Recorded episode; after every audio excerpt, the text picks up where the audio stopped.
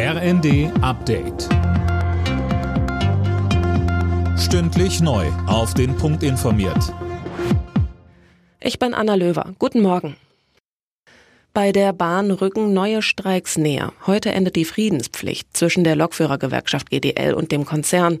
Am Donnerstag war ja bekannt geworden, dass die Tarifverhandlungen gescheitert sind, Jana Klonikowski. Ja, das hatte die Bahn bekannt gegeben und war dafür von der GDL kritisiert worden, denn eigentlich galt bis einschließlich heute auch eine Infosperre. Die GDL will sich also erst morgen äußern, auch zu möglichen neuen Streiks.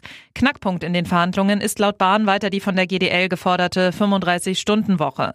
Bundesverkehrsminister Wissing warnt bereits vor neuen Streiks und forderte weitere Verhandlungen. Mit dem Beharren auf Maximalforderungen kommen wir nicht weiter sagte Wissing der Bild am Sonntag.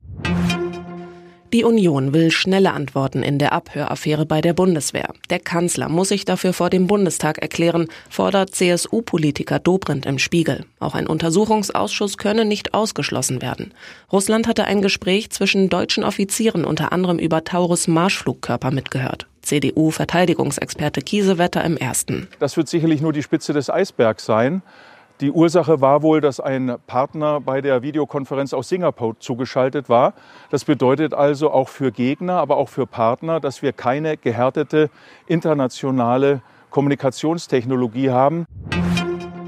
Donald Trump hat die nächsten Präsidentschaftskandidaturvorwahlen gewonnen, und zwar in den US-Bundesstaaten Missouri, Idaho und Michigan. Seine Parteikollegin Nikki Haley hatte demnach wie erwartet kaum eine Chance.